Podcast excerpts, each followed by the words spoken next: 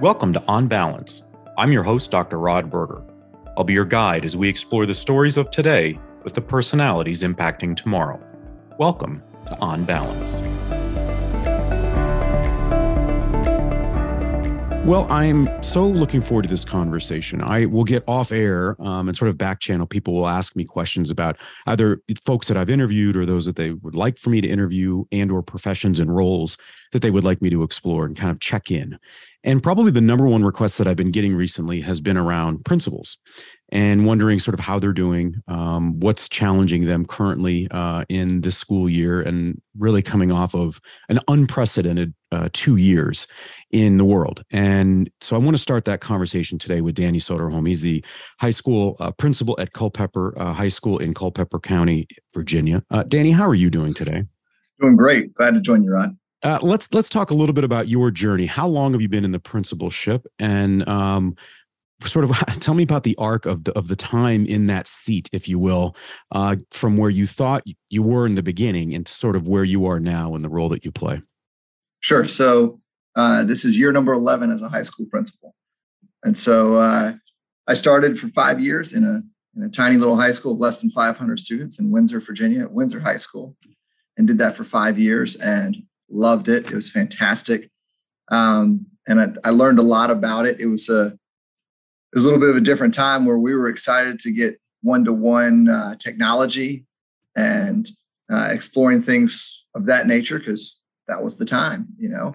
Um, and so, and now, you know, this is year number six at Culpeper County High School, and the challenges overwhelmingly in my time here, probably the number one challenge, of course, has been COVID and, it, and its impact on student learning. And, and, and every student's a little bit different based on their home life.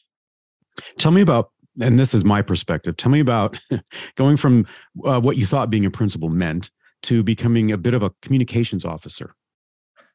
Absolutely. I think that's, I think that's important to uh, be the, the go between a lot of times. Uh, but that's the fun part of being a principal is I get to it. I get to have uh, great relationships with business partners in the community, with parents, with students, with teachers, uh, with medical with mental health professionals, um, with law enforcement, and so it's so diverse of a job where one day I'm an instructional leader, the next day we're talking about uh, construction projects, and then you know, this morning I had a great conversation about mental health and how we uh, work with the providers in the emergency room, to law enforcement, to our counselors, to our family spe- uh, resource specialists. And so it's so diverse. Um, but again, it's about relationships, and that's fun because you know people are. I love people, and so why wouldn't you want to have a job where you get to work with people? that you do in spades, right? Right. Uh, I, I've had a few principals talk to me about. You know, we talk about sort of the um, you know the one the one room schoolhouse right? And that challenge of teachers feeling connected. But i've heard that applied to your position right? That principals because of all sort of the the turmoil that's been swirling in the last couple of years and the challenges that we couldn't foresee that it has become a bit isolating to some degree and that principals have been sort of trying to reach out to those even in other districts to build community to sort of have a place to bounce ideas off of uh, one another. Have you found that? How have you maintained and or built your community uh, within the profession? So being a principal can be lonely because you're the only one right? Um, i've been lucky that i've had some colleagues within my uh, within my county that i can call and bounce ideas off of and say hey what are you doing? Um, one of the things that i've used for net or a couple of things is, you know, I go to the different professional developments that are specifically for principals. Um, like I got to be a part of uh, School Retool, which was a partnership between Stanford's Design School and William and Mary, and it was great to to make connections there. And we exchanged cell numbers and emails, and you know, Facebook and LinkedIn and all those things. And so we stay connected in that way. And it's nice to call each other and say, "Hey, how how are you doing this?" And I have people that are now you know three and four hours away but we connected through that and we continue to do it and high school sports is a great thing because i'm going to be on the sideline or in the stands for you know a football game a basketball game a volleyball game and so i always make it a, a point to go find the other principal and we stand on the sideline together and we talk about everything but sports. And it's, it's sure. a it's a great way to network and find a support system, which otherwise you'd be working in a silo. And we just can't do this job alone. So one thing I've really appreciated about principals is the concept of lifelong learning that you're you I mean it's sort of by default you're in an institution of learning and so you can't help but continue to push yourself. Is there a silver lining in all that's gone on in when you when you think about your own development both as a person as a, and as a professional in the ways in which you're sort of you're able to deploy your leadership and or your collaborative skills amongst your colleagues that maybe you needed a little push right? You know you sort of it's easy to get stagnant or sort of get into a routine especially in education where we we've got formulas and calendars and terms and these sorts of things. So talk about that where you think that you've grown a little bit and or that maybe you were you were nudged um, by by circumstances that uh, that you didn't know were there previously. I, I think the thing that really hit home with me is the importance of teachers I, have always believed in that um, obviously it's the profession i chose but um, and that there's not just one way to reach somebody. Some of our students have, we have a, a minority of our students that really blossomed during the pandemic and having because they're anxious in a school setting when they have 25 peers in the room with them and then the teacher who's an authority figure uh, even if they're the most friendly outgoing approachable teacher still by by role they have that authority. And so t- students are hesitant to raise their hand and ask a question.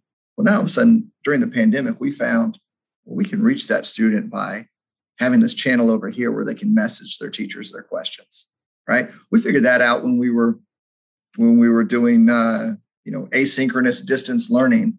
You know when we had to close our schools, and so we've built little concepts like that in here. The other thing is with how we do our lesson planning and how and how explicit we are. Because before a 15 year old had to understand what the objective the learning objective for the day was and how they were going to get to what they were supposed to learn. Where before our lesson plans were written for somebody who probably had a master's degree. And now it's for a 15 year old who's a latchkey kid who's at home and so by having that spelled out and the simplicity of it it helps us to better reach our students and become better educators. So I've, uh, I've really benefited from that, and then helping teachers to find those resources and connect with one another, so not everybody's having to reinvent that wheel every. Let's do a little bit of a round robin and some of the topics that are on, I think, the front of a lot of people's minds. And I don't know if they have the data or the information to sort of make an informed decision or have an opinion, uh, which would be, you know, teacher shortage. So we keep hearing about teacher shortage and i'm not sure if it's in pockets and or how we are mitigating that because there are two sides to that right sort of there's the here and now of we've have shortages maybe in our building or our district and the other side of that is okay well if we have those how do we how do we build a system and a pipeline a talent pipeline that is attractive to an early career teacher that sees our schools and our districts as appealing so it's real I, I, anybody who tells you it's regional or local. I don't think they're looking at the bigger picture. Um, we've known we were going to have. I mean, you talk about supply chain issues. Well, that's a worker issue. Uh, oh well, I can't find you know you know a company to come work on my house or you know whatever it is. There's a shortage of workers. We've known that's coming. It was called the baby boom, and they're retiring. Right? We knew that was coming. We talked about it with Social Security and all this. What happens when they all retire? Well, this is another part of it. And so it's very real in education, just like it is in other fields. Um, and the way we're mitigating that here is we do have larger class sizes. We're not able to offer the breadth of coursework that we used to be able to offer. You know, it can't, you know, a lot of the uh, kind of boutique classes that we had, you know, one here, one there. We need those teachers to teach more core and mainstream classes now. And so we have fewer boutique classes uh, larger class sizes, and we're finding more creative ways to licensure, where we're we're taking someone who is a, a middle school teacher and we're making them a high school teacher. Hey, you've got a license in middle school uh, math. You know, we're going to bring you over here and we're going to work with you and we're going to build you into a, a high school math teacher. And or, you know, I've taken someone who had an accounting degree and made them a math teacher. uh, someone that, you know, another teacher that I brought in. I've done this probably four or five times in the last three years where I brought in someone who wasn't quite ready to be the teacher, but they came in as a paraprofessional. So, like a classroom aide. And they started in that role. And I said, I want to talk to you. I said, I, I think you've got that it factor. I really think that you would be a great teacher. I understand you're you're nervous about it. You're not ready. Why don't you come in our school, understand our culture, be in the classroom? It's a little less pressure in that role. And then we can work together on how to lesson plan, put some instructional tools in the toolbox, and make you a teacher. And we've had a lot of success with that. So the reality is you have to be incredibly creative. Yes, and, and make our own teachers. Make your own teachers. So how do we how do we avoid burnout? Because I understand that you're having to sort of stop this gap, right? And say, well, we may not be able to offer as many boutique as you put it uh, courses. That then can, I would imagine, add some strain to your core staff especially if you have larger class sizes. So, in the same breath, do you have to also be thinking about sort of their health and well being and fun? I don't even know what the answer is. Is it just acknowledging that challenge with your staff so that they know that you understand what they're going through? How do you handle that? That's a that's an ongoing balancing act um, because you're right. There is that added pressure, um, and that comes with the job already. And so I think one is acknowledging it, two is listening to them, but also I don't think you disrespect them and and hold back the feedback and give them nothing but but uh, sunshine and rainbows because they know that's disingenuous. Um, so still helping them with growth and hey guys, this is the job. You know, bad news doesn't get better with time. So let's be honest and say this is what we need to get done. But at the same time, support them and then communicate. One of the ways that I've found has been effective with our school is when teachers have great ideas, don't find a reason why it wouldn't work. Find a reason why it will work. And then support them. And then when they see their ideas coming to fruition, it's inspiring and it makes you want to do it again. Wow, I'm listened to. I'm a part of this. I'm part of the solution. So they're going to keep being part of the solution because no matter how creative I am, I'm not going to be as creative as you know 100 plus teachers and staff members who have all their ideas. And let's be honest, teachers are amazing. So they got great ideas.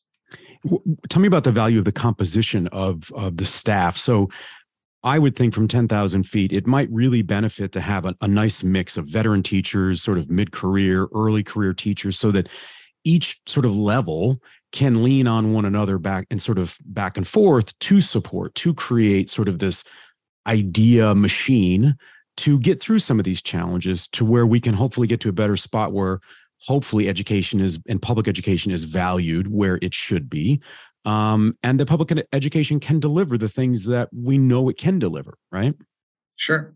Yeah energy experience right? Somewhere there's a matrix here right? Youth right? And so it's, it's great to have that 25 year old who's super excited and knows what the coolest shoes are and the great music that the kids love and there's an easy automatic connection. Um, but you also have those veterans that that have a very full toolbox right? And and they know the curriculum so well and they know how to deliver it and what works and they have multiple ways to skin that cat. So to reach multiple you know types of students and types of learners. And so that blend is fantastic.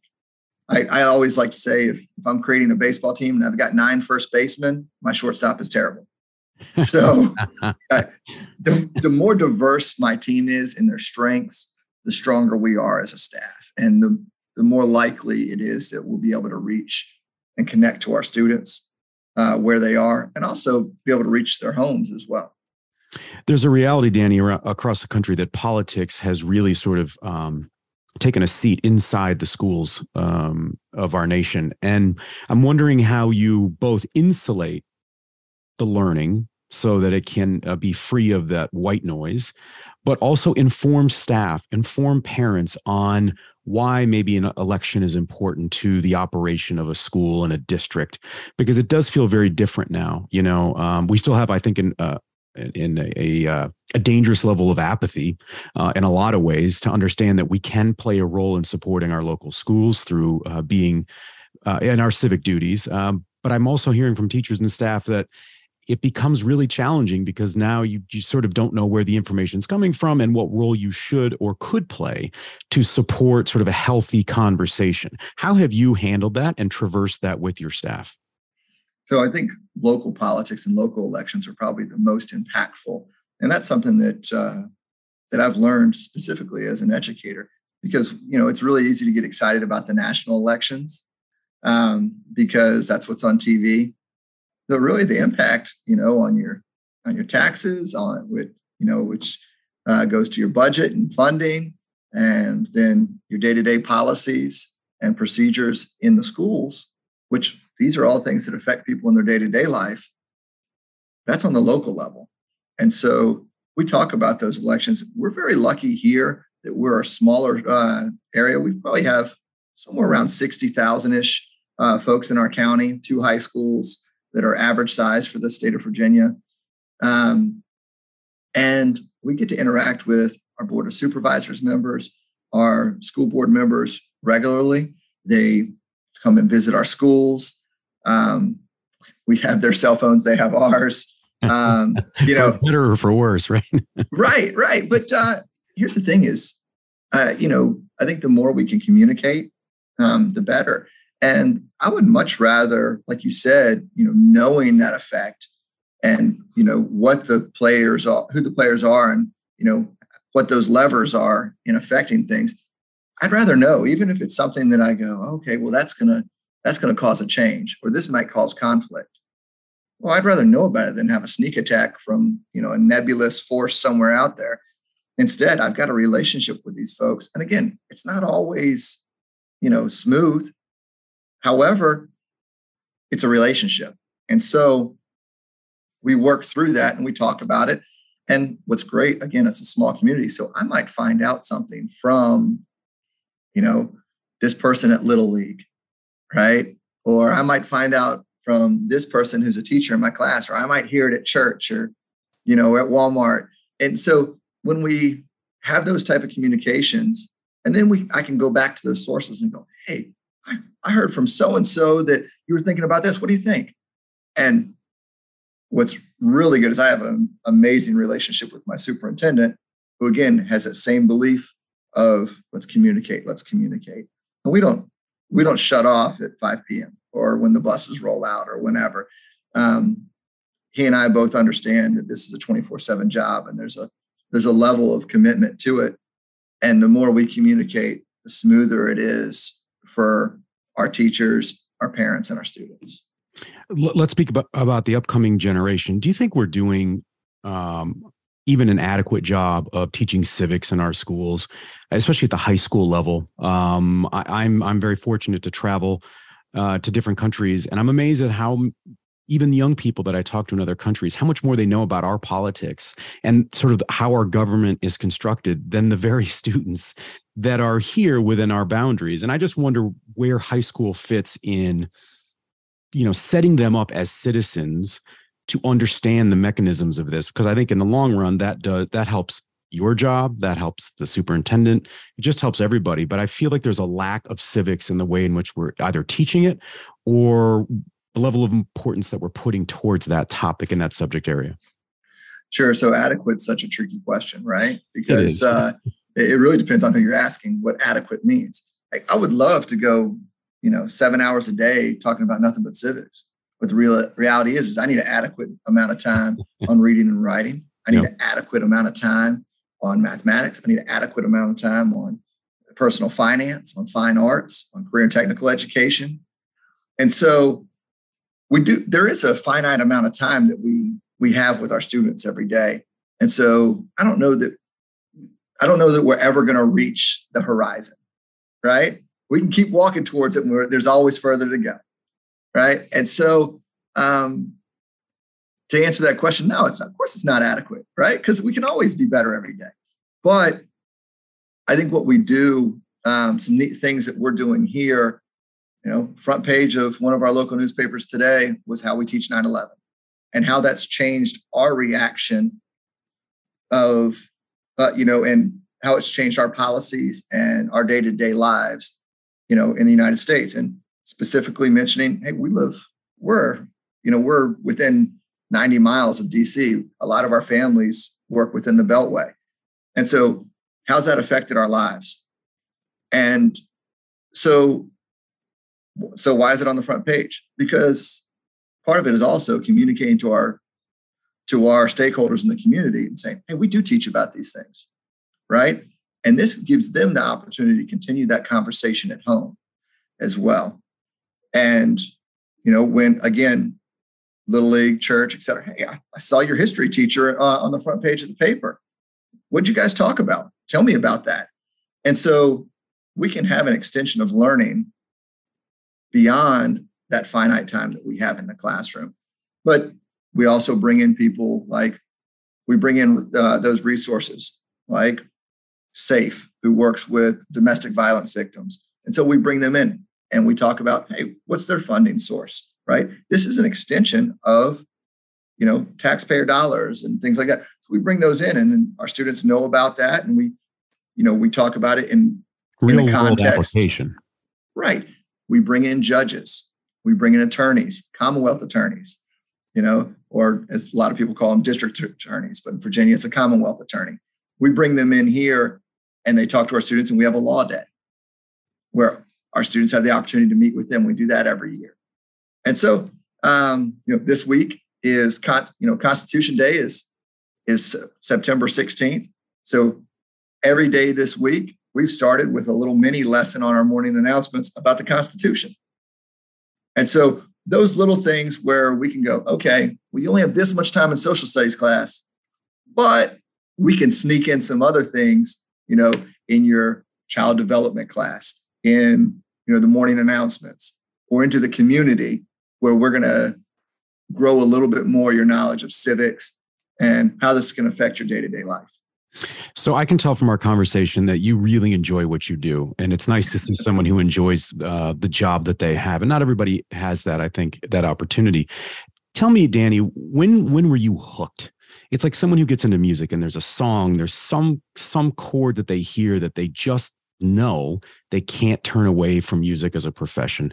What was it in education? Not just that you were a student, like we were, we're all students, but that you said inside, all right, I can make a difference. And it's not going to be just a job. Like this is a this is a life choice for me.